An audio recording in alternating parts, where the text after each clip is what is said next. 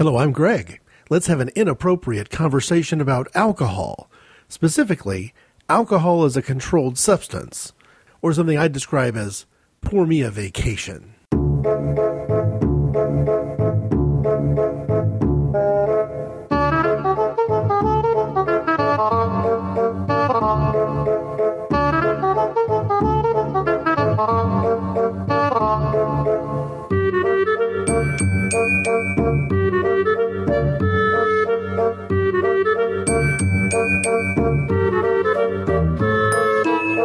Had inappropriate conversations in the past, especially early on, where I took the time to talk about drugs and talk about drugs from you know, an open minded but nevertheless a critical perspective.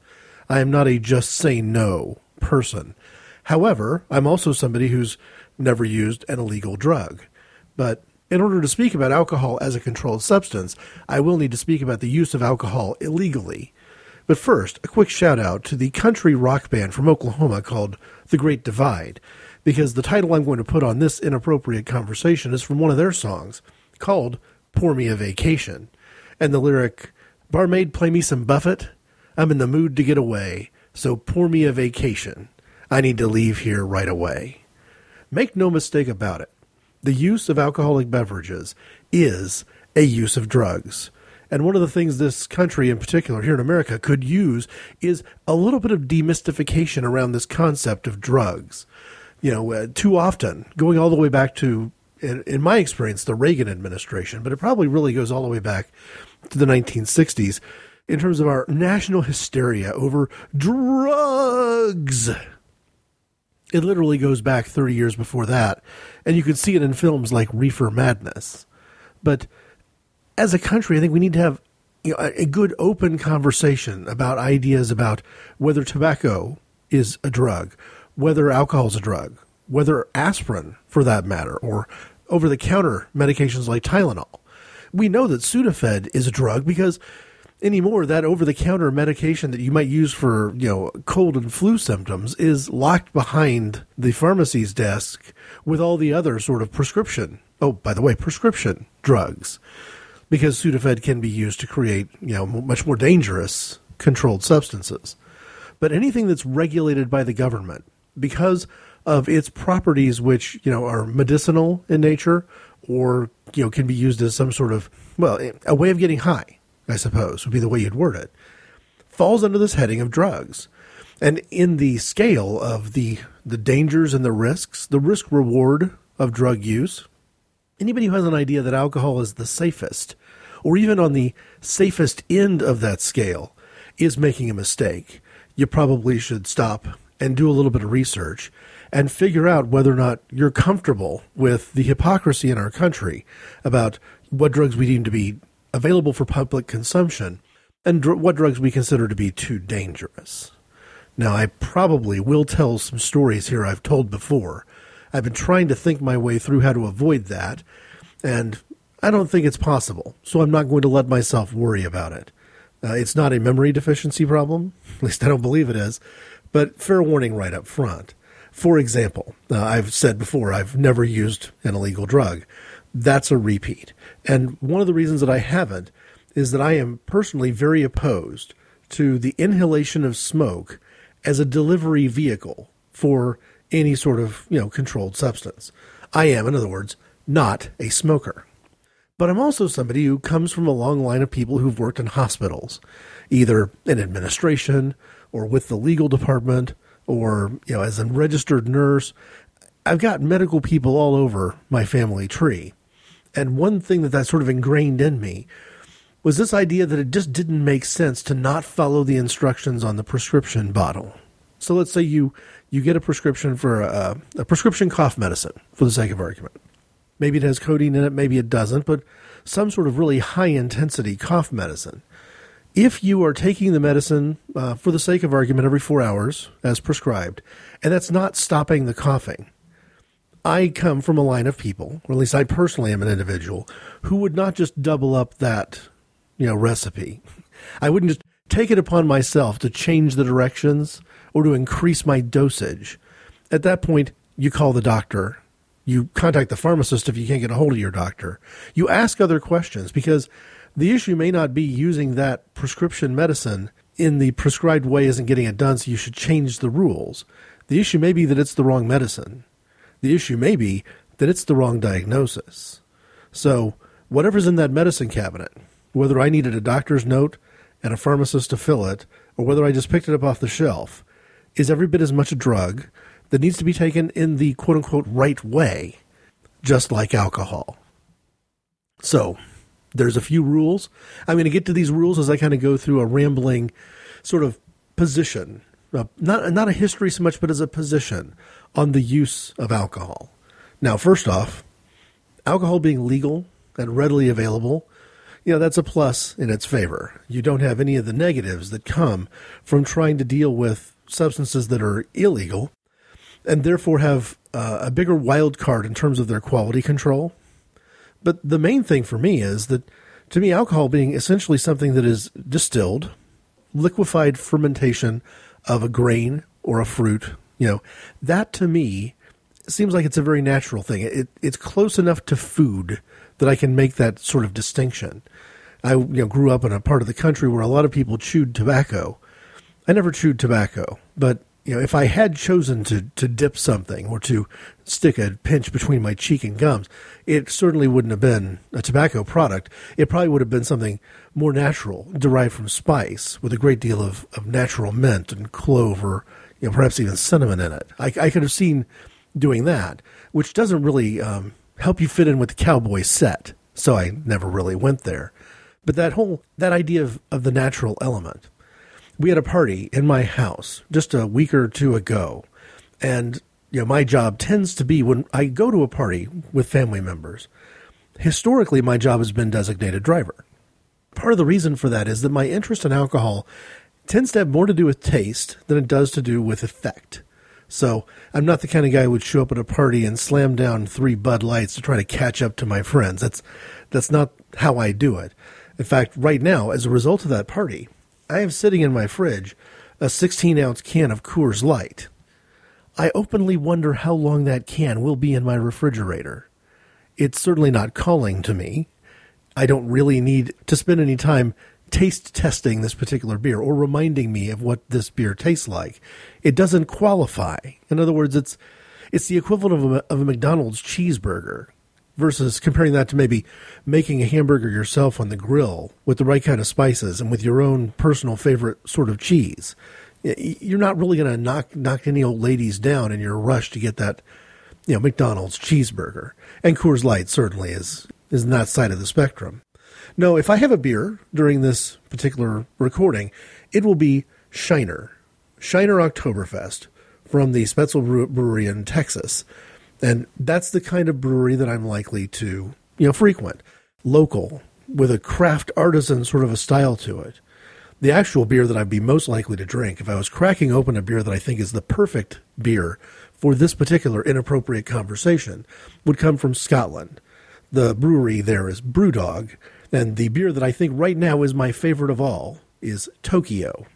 Now, Tokyo is a dark, rich, oak aged stout that is 18.2% alcohol by volume, or at least the two bottles I have left are from a particular run, a particular line that is 18.2% alcohol by volume. Uh, I'm going to stick with the 5.7% Shiner Oktoberfest. And as I often do at parties, I'm going to go with one. Now, one reason to avoid the bottle of Tokyo that perhaps is calling to me is that I only have two of those bottles left. But the other reason is that those two bottles are the equivalent of a six pack. In fact, when I grew up, in a part of the country where the only beer you were legally allowed to buy at age 18 was 3.2 beer, one of those beers is the equivalent of a six pack. So, the other thing I like about um, the artistry that goes in to making these sort of local beers, and we probably have a pretty good idea in this day and age of, of what the you know brewery close to you is. What what is your local brewery, and what do they make? And usually there's creative names associated with them. Old Leg Humper from Thirsty Dog is one example.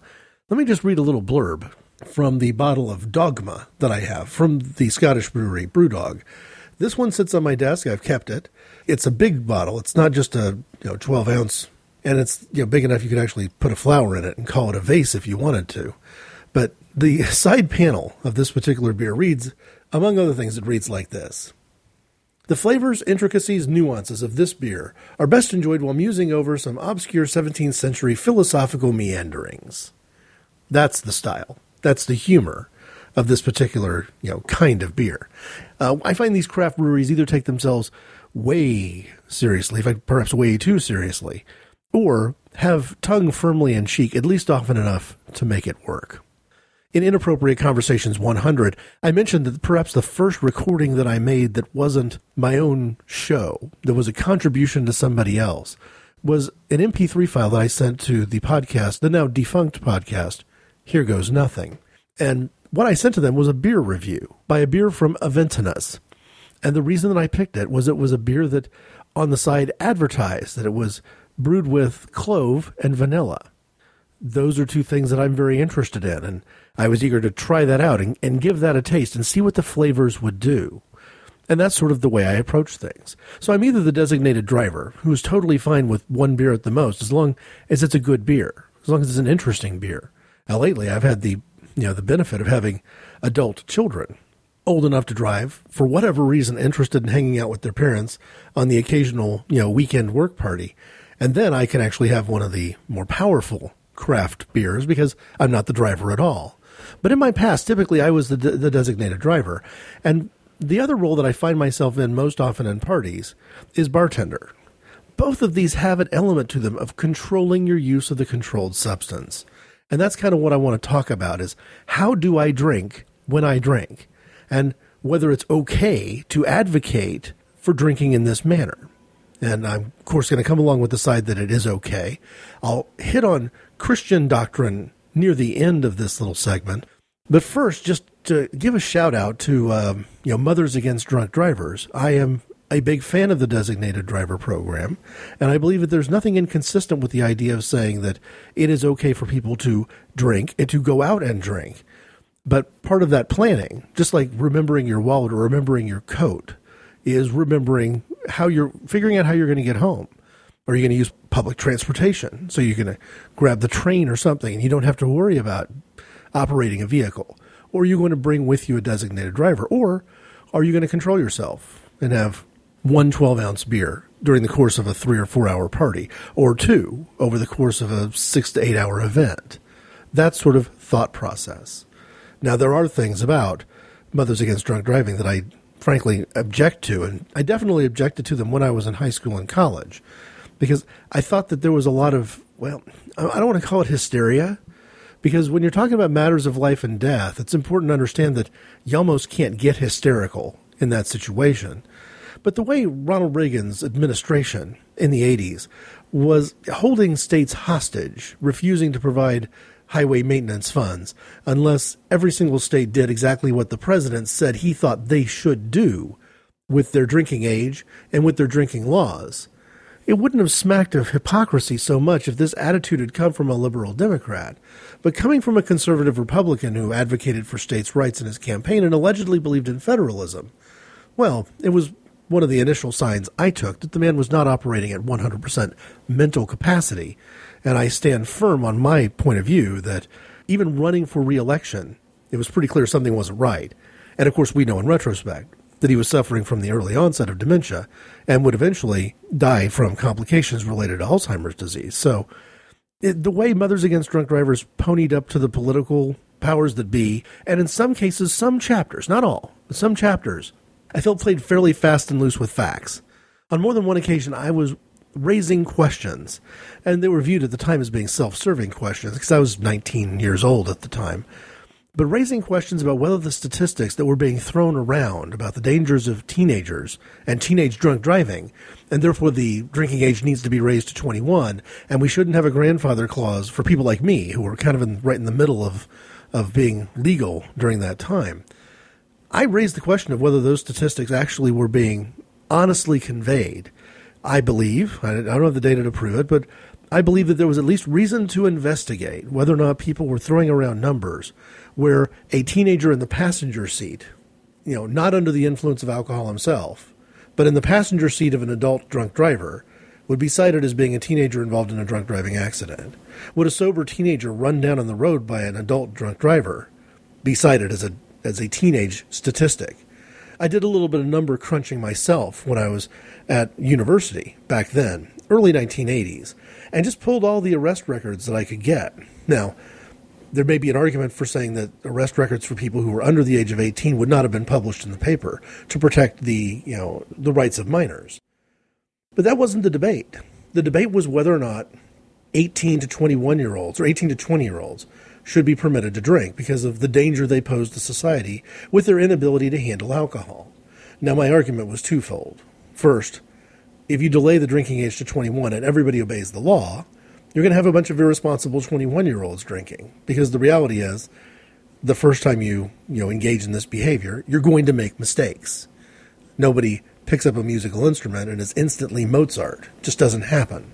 But the other problem that i had was by pulling the statistics of people who are of legal age and grouping them in, into these you know three year spans 18 to 20 21 to 23 24 to 26 and so forth and so on I was able to establish over the course of a semester at school. Now, it wasn't a scientific study. I was only using the statistics for one very large city in the state where I lived.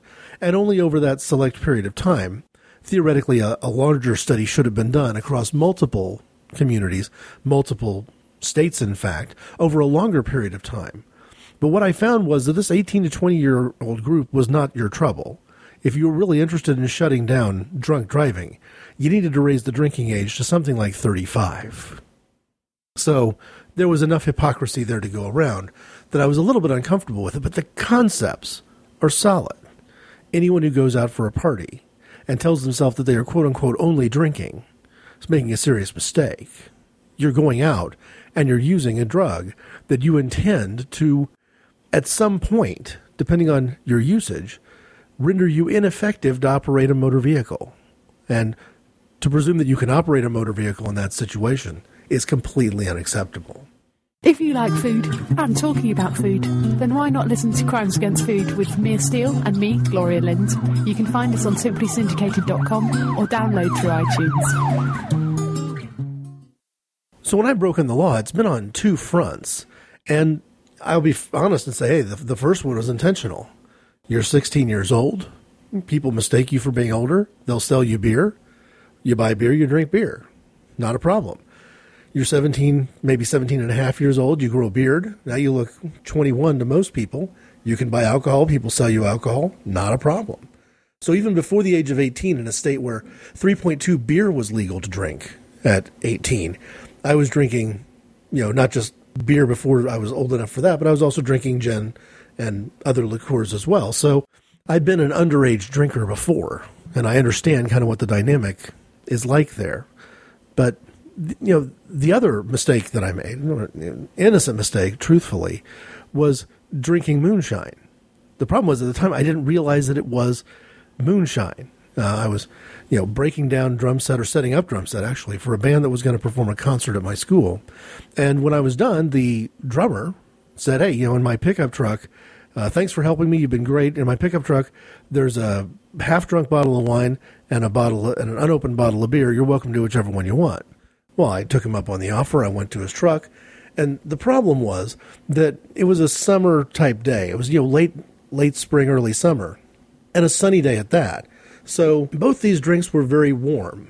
And again, as an underage drinker, wasn't much in a position to cool them off. You know, I couldn't just take them home, pop them in the fridge. I was going to drink whatever this was on the walk home from school. So I thought to myself, well, you know what? Which one of these is going to go down worse? I mean, it wasn't the best brand of beer in the world. It, it was, you know, perhaps the equivalent of the Coors Light I've got sitting in the fridge. But it was either warm beer or warm wine. And I thought, well, the warm wine is probably going to go down better. The thing that wasn't clear to me, and I'm not going to say that the drummer didn't tell me, he might have told me. I just didn't understand him if he did. It was homemade wine. Somebody had fermented their own corn and made a very sweet wine out of it and it was in a sort of a green bottle, maybe a Mickey's Big Mouth bottle, or perhaps a Heineken bottle, or something like that. Probably a Mickey's Big Mouth bottle because it was screwed. It was a screw top, and you couldn't really tell the coloring of it. I think if I'd poured it into a glass, it might have been obvious just looking at the liquid that it was much more powerful than your average wine, and that it may not have even looked, you know, like what you consider to be a, be naturally the color of a red wine or a blush. Now I drank it straight from the bottle on the way home And when I got home, I got a call from a friend of mine who was also helping out. He must have been the one who was stuck with the warm beer because I made my choice first. Genuinely concerned for my well being because the drummer was more than just a little bit unnerved that I didn't just take a, a swig or two from his bottle of wine. I took his bottle of wine. And I thought, well, well, first of all, what value could there possibly be in this bottle? It's essentially a, a leftover beer bottle, which also should have been, t- you know, kind of a tip to me that this was a little bit of a different situation. But no, instead of being angry that I, you know, took the rest of it or I hugged it all to myself, or I took a souvenir bottle of some sort, they were genuinely worried for my well-being because I I drunk the equivalent of I don't want to say eight nine ounces of something that you know was pretty darn close to 100% alcohol. We're talking you know 190 proof, what have you, and so I've used homemade alcohol as well, perhaps foolishly, but using the homemade alcohol in a way that was unintentional, but it raises questions about whether or not that was a legal drink for him to have as a you know 20 something drummer in a rock band. It certainly was a question about whether it was legal for me to be you know drinking it. So it's kind of wrong on two fronts, and perhaps on some level did well to survive the experience. Okay, so Shiner Oktoberfest. And we're off. Now, if I refer to myself as a creative drinker, if I'm going to drink, I'm going to try to drink something interesting. I would rather somebody put something bizarre and strange into the way they create an alcoholic beverage than to be dealing with, you know, just something that is stripped down to nothing, sold as a commodity. And that's the same way I serve as a bartender as well. At this party the other weekend, um, the theme was martini. And back in the day, if you told me, well, you're going to have a martini party, my thought would have been, okay, so great. We're going to get together with a group of people. They either like gin or they like vodka. And the only real variety there is how much vermouth do you want any olive juice? I mean, that would have been the mentality. But, you know, I think we've seen this probably. Anybody who's gone to a bar and looked at any sort of martini recipe has seen the incredible variety. Not just stuff like cosmopolitans, but, you know, drinks like, you know, Dirty Girl Scout you know, which basically tastes like thin mint Girl Scout cookies, things of that nature. So I went in as the bartender with an incredible variety, or at least what for me would have been years ago, uh, unimaginable variety of different martinis cinnamon, pear, Butterfinger, Cosmopolitan, Blue Hawaiian, Chocolate Almond Martini, you know, Dirty Mary, Grasshopper Martini. Just uh, then you're straight up, you know, triple sec martini, vodka martini, gin martini, just all the, all sorts of things. And we went to this, you know, knowing we'd have a pretty good crowd with a rule bring a sleeping bag or bring a driver. And with that rule firmly in place, I felt comfortable pre making what we thought would be the most popular of these. And that would give me enough of a head start with people that I could then take requests and keep up sort of one shaker at a time. This obviously kept me very busy. I'm not going to end the night having one too many in a situation where I'm constantly occupied. And that's the way I like it because I don't like having one too many. I don't use the drug of alcohol as a drug. I don't use it with the intent of getting what we would traditionally call high. I prefer to simply be relaxed and having a good time. And again, for the experience to be literally all about the flavor. I had a friend in high school, again, another underage drinker, who told me that he thought that it was very dangerous to be drinking alcohol and seeking different experiences of alcohol because of the taste. That his opinion was you're at greater risk for alcoholism that way than if you just drink to get drunk. That argument made no sense to me then, and it doesn't make any sense to me now. I used to joke about Dan that I would be surprised if he was alive. Now, I'm happy to say that through the power of Facebook, I'm aware that he seems to be alive and well, so maybe neither one of us, you know, had that hit that ledge of the slippery slope and fell down into the into the rabbit hole of alcoholism.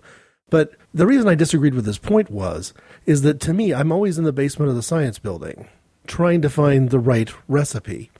I'm not just, you know, if somebody hands me a bottle of something that's reprehensible in terms of its flavor and quality, but happens to have a lot of alcohol in it, I'm going to say no. Back in high school, Dan would have said yes.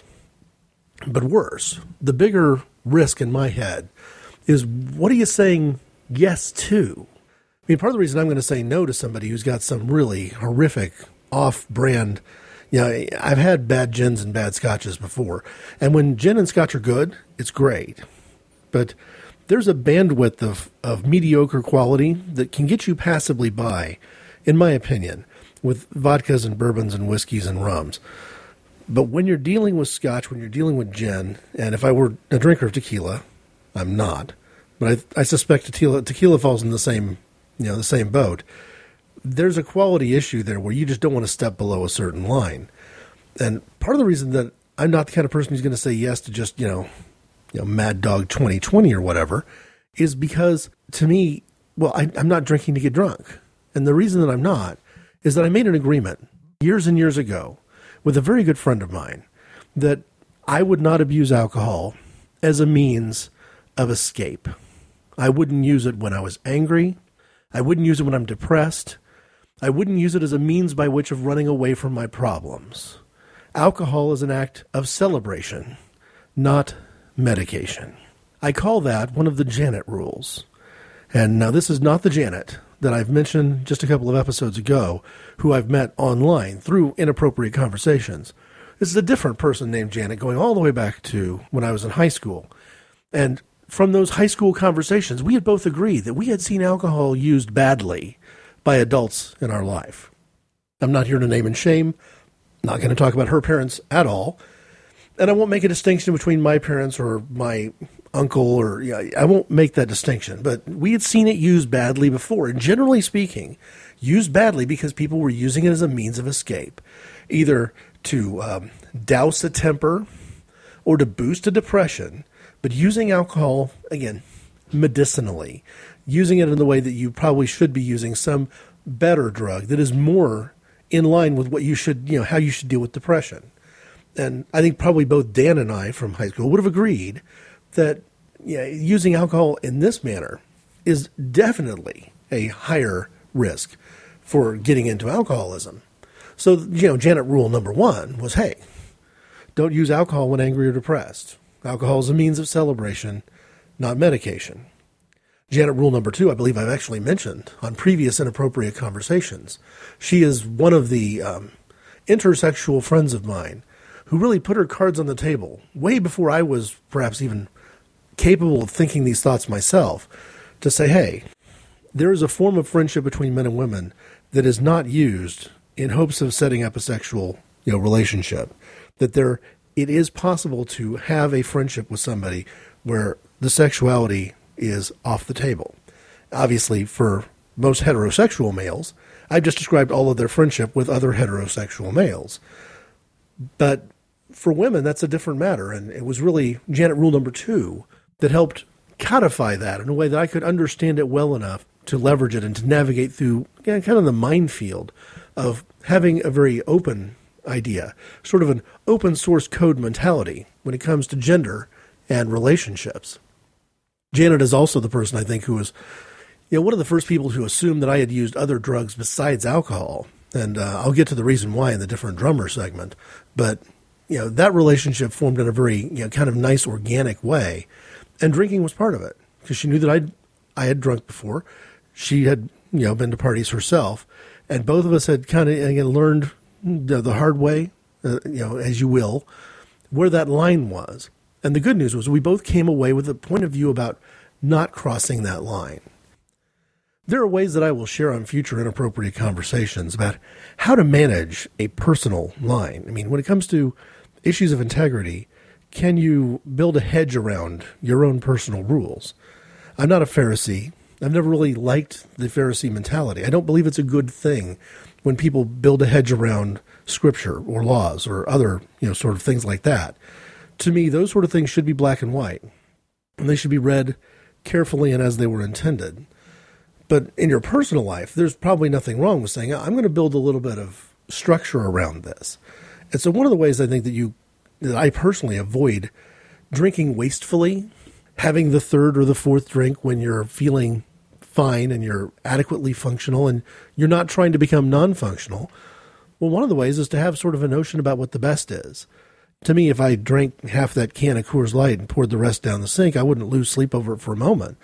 But if I waste any of this shiner, that's going to bother me. And if I waste a relatively expensive high alcohol import from Scotland, well, let's just say that I've never dropped one of those and spilled it on the carpet. But if I did, the carpet would not be my biggest concern. Which is why when it comes to scotch, if I have my preference, I'm probably going to drink Glenlivet. You know, and when it comes to gin, I, you know, one of the first alcoholic beverages besides beer I ever had was Tanqueray. I'm probably going to be somewhere in that family of Tanqueray. In other words, the best. When we decided that we needed to have a vodka around for this party in case somebody really kind of wanted the, made the outrageously crazy request of actually having a real martini, that I better have a bottle of Grey Goose or something like it because I didn't want to be, and no offense to, you know, any of the other brands, I didn't want to put just anything in the shaker for that situation. Now, having those kind of tastes are expensive. Importing beer from Scotland is expensive. Importing beer from Hawaii is expensive. I'll get to that in just a second.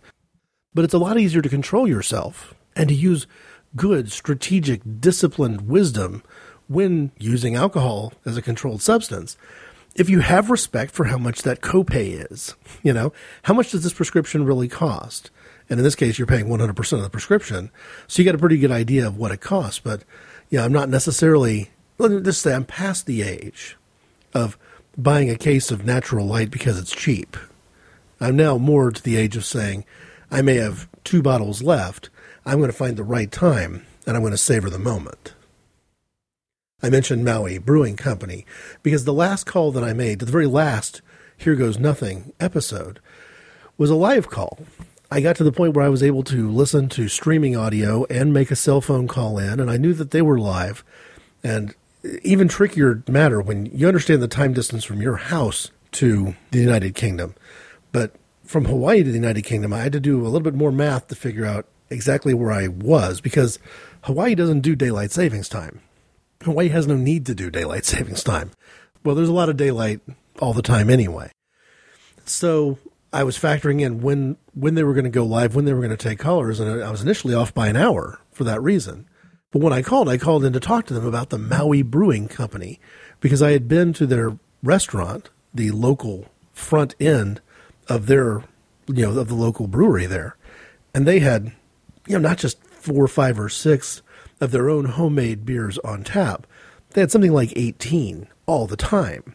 And when I went from the beginning of the vacation for a trip there and went back later near the end of the vacation, they'd swapped out five or six during that time as well.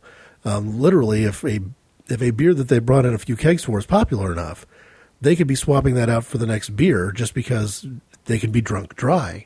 And you know they did it right. You know they had a, a sampler pad. They helped people. You know they they served food as well. So a good way to manage that sort of beer sampling, beer tasting experience. I personally believe that there's not much difference between a beer tasting experience and a wine tasting experience. It's just that you're not going to go to a wine tasting expecting somebody to serve you Lancer's grape and Boone's Farm strawberry fields forever. But you're also not going to go to a beer tasting expecting to sample products made by Coors, Budweiser, and Miller.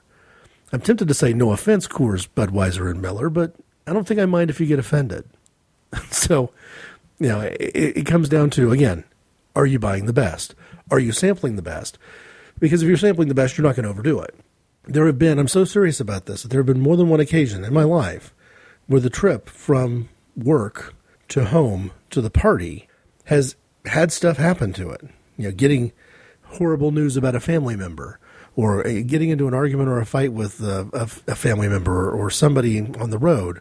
Yeah, if I find myself in an absolute unmitigated fit of road rage on the way to the party, I'm not going to drink that night because to me, the Janet rules and my relationship with this woman and my relationship, frankly, with the rest of my family, because Janet was right, much more important to me than anything that somebody's going to pour out of a bottle. Because I feel like those Janet rules have provided a hedge of protection around not just me, but also anybody who cares about me. Because I don't know for sure that I would be a good drunk. Now, the good news is I don't know for sure because that's not something I experiment with. Again, I'm not experiment. I'm experimenting with the the taste and the flavor and the experience of these beverages. I'm not experimenting with what happens if I go too far. But we had more than one occasion in my life, especially in college, where you encounter that person who is two or three beers in from being unbearable, just unmitigated jerks.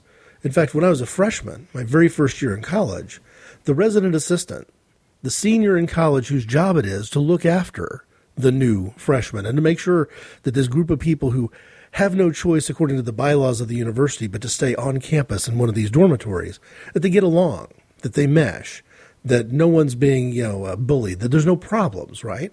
Well, the biggest bully we had to deal with as people living on this floor was the resident assistant. He was a good guy most of the time, but if he went out drinking, you just tried to avoid him the rest of the night because he was one of those guys who was an angry drunk and was going to be picking a fight with somebody, was going to be looking for trouble.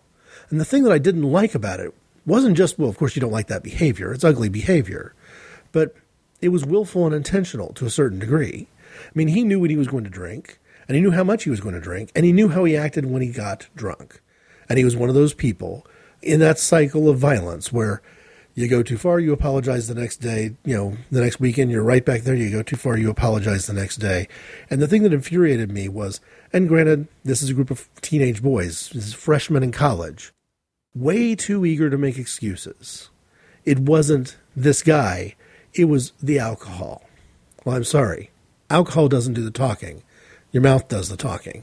And I don't really offer too much quarter for people, including the Mel Gibsons of the world, who try to blame their behavior on substances that they've intentionally taken. Again, we're a weird country. If somebody gets drunk and gets in a fight and does horrific things, we're awfully quick to sort of say, well, you know, he had too much to drink and almost overlook it as a result of that.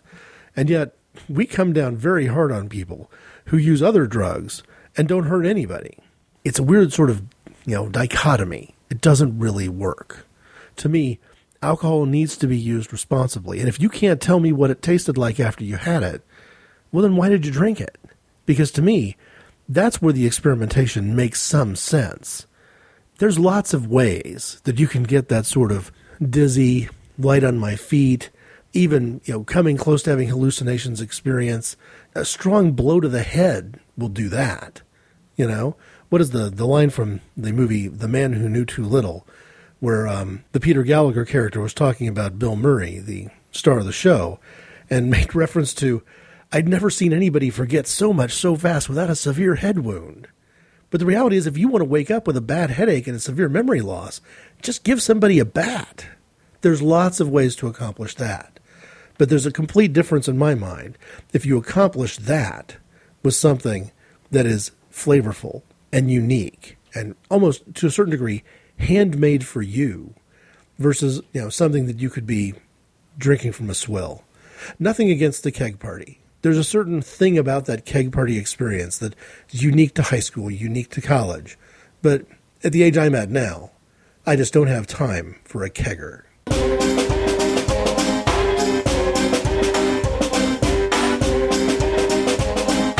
When I started inappropriate conversations a long time ago, if you'd told me that at some point I'd be naming John Ozzy Osbourne as a different drummer, I probably would have been a little bit surprised by that.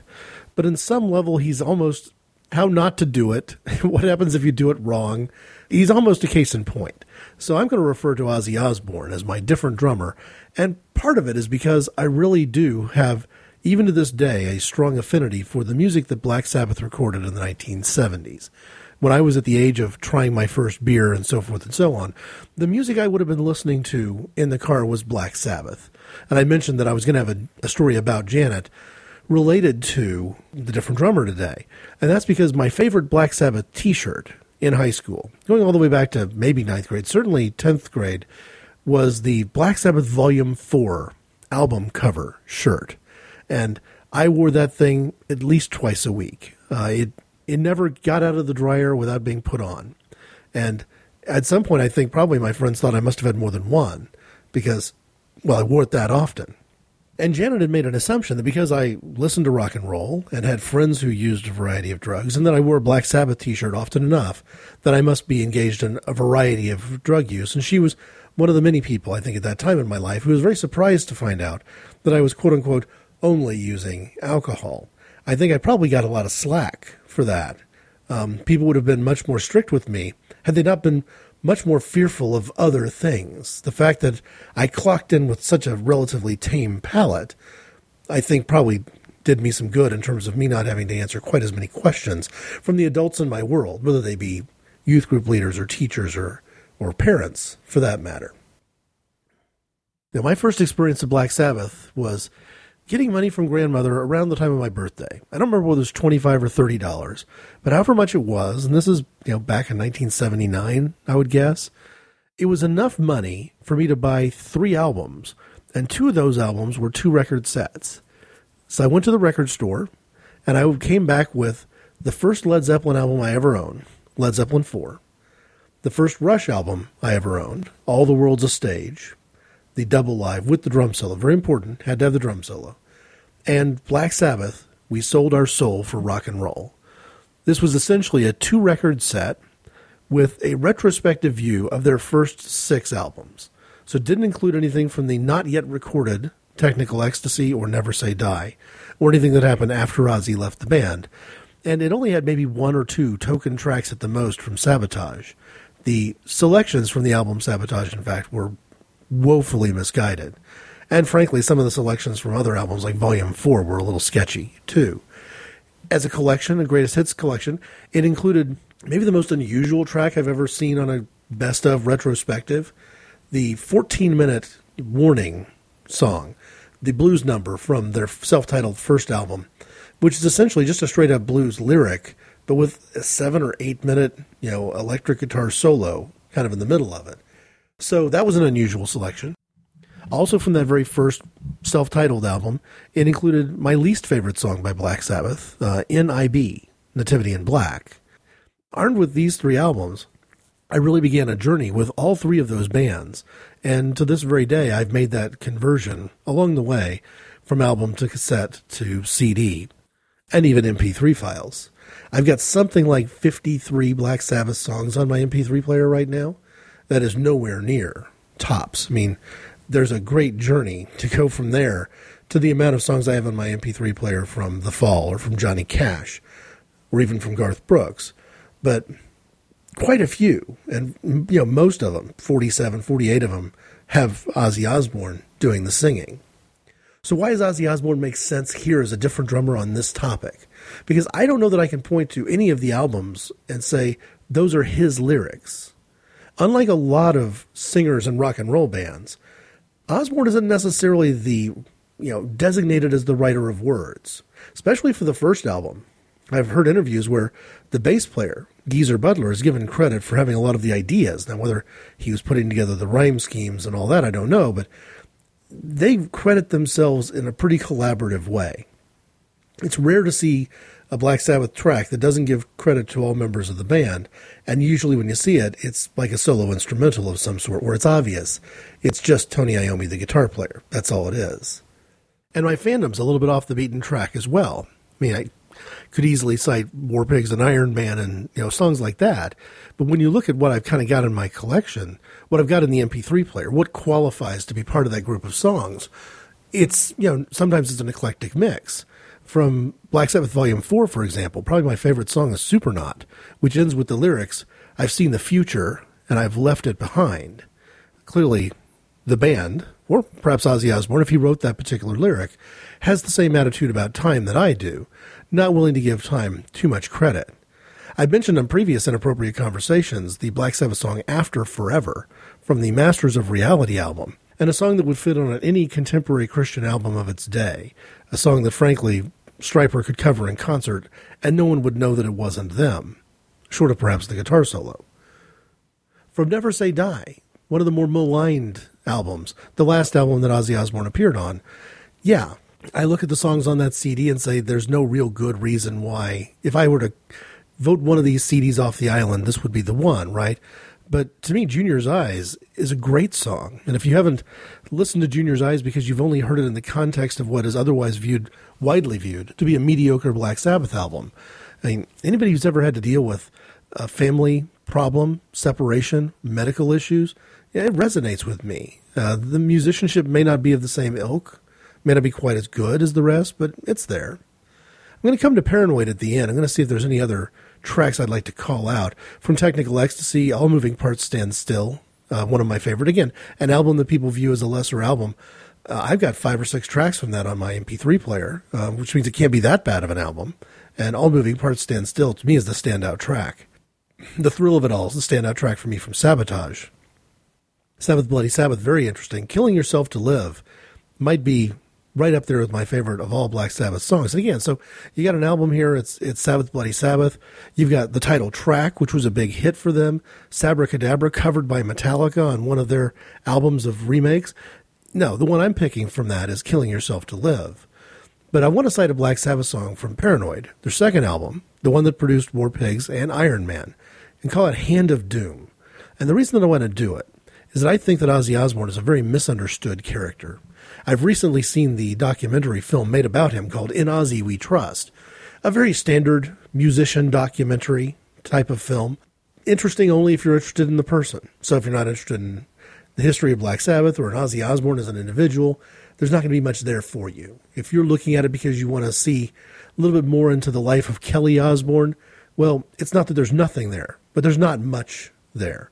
So typical music documentary, but sort of bears out that there's a level to this guy that once you clear away the after effect of all the drugs and alcohol, once you sober him up, and once you get him sort of in the semi retirement that he's in now, there's there's more going on there than meets the eye. And you wonder, well, how did Ozzy Osbourne survive the experiences of the 70s and the early 80s? That's a fair question. Uh, he clearly did some things and did some things in public, which indicate that he was not of a right mind. He was not at all a well person as far as it goes. And I'm guessing that, like Alice Cooper, at some point somebody sat him down and said, One more drink and you're dead. You realize that, don't you? Cold turkey may not be the easiest way to stop doing something, but sometimes you don't have a choice. That is certainly sort of the uh, story behind Alice Cooper, and it seemingly is the story behind Ozzy Osbourne as well.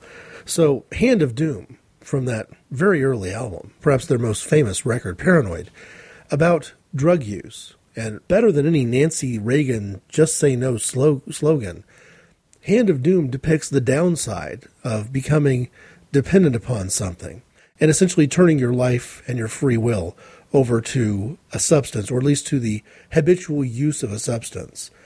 I heard this song at a young age. I'd already made the decision that I really had no intention of using illegal drugs. But certainly, this song paints a picture that makes intravenous drug use, in particular, seem like the completely wrong idea. I think a lot of adults at the time heard the song Hand of Doom and interpreted it as a pro drug song. I know my parents initially did. And their issue was that somebody was singing about drugs. And singing about drugs is always bad. Then my attitude is that Nancy Reagan is the worst person in the country because that lady won't shut up about drugs which is a confrontational way of forcing conversation. And you get lectured to a little bit, and then you say, here's the lyrics. What part of this song makes you think that you would go out and use drugs? What part of your relationship with me makes you think that I'm going to hear this song and go out and use drugs? This is basically, you know, people accuse Black Sabbath, especially that first album with its spooky sort of horror show imagery, of being, you know, satanic in some way. And I've already mentioned, I'm not the biggest fan of the point of view track NIB, but the title track, Black Sabbath. The band's named Black Sabbath, the album's named Black Sabbath, the song's named Black Sabbath.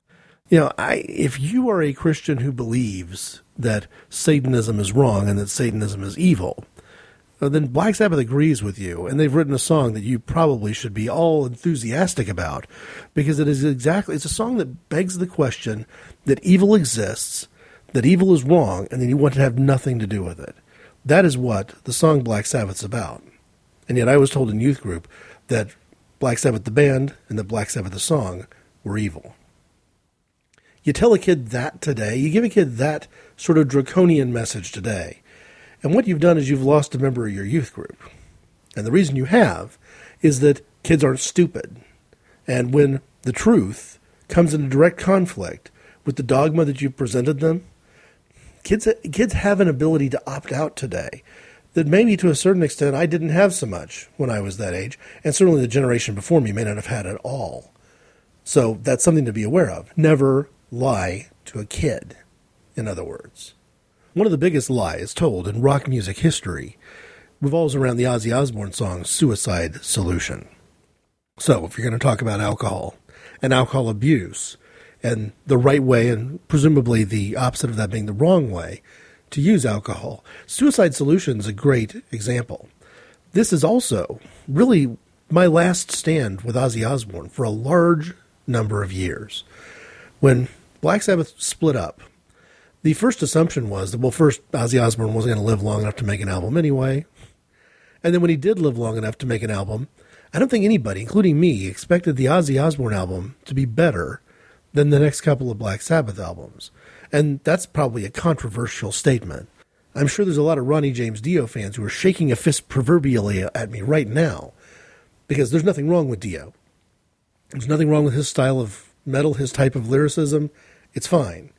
I just prefer Ozzy. And the thing that Ozzy Osbourne did that I think was great was that Black Sabbath went out and got themselves a world class singer from Rainbow and other bands to replace Osbourne and actually have somebody with a better voice and a better range. Osbourne went out and got himself a world class guitarist. And even on the original cut of Blizzard of Ozz, that album had, you know, great session musicians playing as well. I mean, he's got, you know, ex members of Uriah Heep. That's another band that I have a lot of time for. So Ozzy Osbourne puts together this very good band and a very interesting first album with the first two tracks being I Don't Know and Crazy Train. Now, I don't think I care who you are. If you don't think you've heard Crazy Train before, you're probably wrong. And it didn't need to be a top five single on the pop charts to become a ubiquitous part of our culture. But the song that generated the most controversy was Suicide Solution. And all those songs that I just mentioned on side one of Blizzard of Ozz, And I liked side one of Blizzard of Ozz. It was obviously better than anything that had been recorded on Never Say Die. I just wasn't as big a fan of side two of Blizzard of Ozz.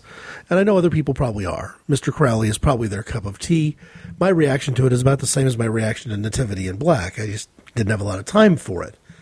But the longer that album played and the more I got used to listening to it, the more the ending of that Blizzard of Ozz album was just an ugly reminder that the band that I'd enjoyed so much in the 70s was done and that it was over. And I didn't buy another Black Sabbath album after Heaven and Hell, and I didn't buy another Ozzy Osbourne album after Blizzard of Ozz. in the MP3 era, I've since been able to pick and choose a few songs along the way and you know dabble in things that I've missed. But in that era of going and buying an album, or even later going and buying a CD, to me the buck stopped when Never Say Die ended. The exception to that, besides Crazy Train, which you don't need to put that on your MP3 player, it's gonna it's part of the popular culture. Now the real exception to that for me was Suicide Solution. And part of it is that one of the biggest lies in music history was that anybody had the audacity to sue Ozzy Osbourne and accuse him of having any role to play in the suicide death of a teenager because of the lyrics of his song. Now, I'm dubious right up front. Anytime somebody says that I listened to a poetry reading, or I read a classic piece of literature, or I heard a song, or I watched a movie, and then I killed myself, and it's the fault of the artist. I don't accept that argument on its face. But suicide solution? I mean, the lyrics are wine is fine, but whiskey's quicker. Suicide is slow with liquor. Grab a bottle, drown your sorrows, and then you'll lose all your tomorrows. I mean, it's a song that talks about being trapped in a bottle with the Grim Reaper coming fast. All of the imagery in Suicide Solution is about alcoholism being a dangerous death trap that you don't want to be in. It screams don't drink the wrong way as loudly as Hand of Doom, a decade or so earlier, said, You don't want to play with these kinds of drugs. These kinds of drugs are quick to create an addictive dependency and to take control of your life. Don't do it. And that same exact mentality, these two songs are, you know, thematic twins to each other. One of the songs in rock history that has shouted the loudest about the danger of abusing alcohol actually got its co writer and lead singer, dragged into court on charges that he was criminally responsible for the death of a teenager. And it wasn't just that he was sued in civil court for wrongful death. The same lawyers who were testifying about that wanted him to be arrested as being criminally culpable, as if he had, was somehow some sort of crime boss who had sent a hit out where the hit was being sent through an album across the airwaves and he was ordering the kid to kill himself. Therefore, the kid was both hitman and victim, and Ozzy Osbourne was somehow the godfather. One of the most ridiculous moments in court history. Now, to the court's credit, this case didn't get much more than a cup of coffee and a donut's worth of time. It was dismissed very quickly. And later, a similar case was raised, and it was also dismissed. But just for the charges to be raised tell you, tells you how much we don't understand about alcohol, that even someone singing about its dangers can lead to confusion. Suicide solution is a nice, nice turn of phrase. You've got the alliteration of the S's. You've got the idea that we need a solution to the problem of suicide. You've got the idea that alcohol being a liquid is a solution and therefore drinking this is suicidal. All that stuff going on in an album that, in, that has other tracks that I frankly don't take seriously at all. Don't take them seriously enough to still be an owner of that particular LP. Again, I own every Black Sabbath album made in the 1970s, including some live stuff later. I still have my two record set vinyl copy of We Sold Our Soul for Rock and Roll, partly because of the sentimental value of those being among the first three albums I ever bought. I've got a relationship with this music that goes back a long, long way, which means that on some level I've got a relationship with Ozzy Osbourne as a fan of his music that goes back a long, long way. Watching that documentary was encouraging on multiple fronts because it showed that Ozzy Osbourne was still alive. It also showed that he was at a point in his career where he was able to take the craftsmanship of being a rock and roll singer more seriously and didn't view that sort of aspect of his work as a burden. And it hinted at a level of spirituality that I don't feel like I have any right to inquire about. But it's comforting to know that even if it's not on a level comparable to Alice Cooper's, it's comfortable to know that it that it's there. That's enough for me to make Ozzy Osbourne, author of Suicide Solution, and collaborator with three other musicians on some of the greatest heavy metal music ever written, before we even were calling it heavy metal, as a matter of fact. Ozzy Osbourne, well, not a drummer. That was Bill Ward's job. Still a different drummer.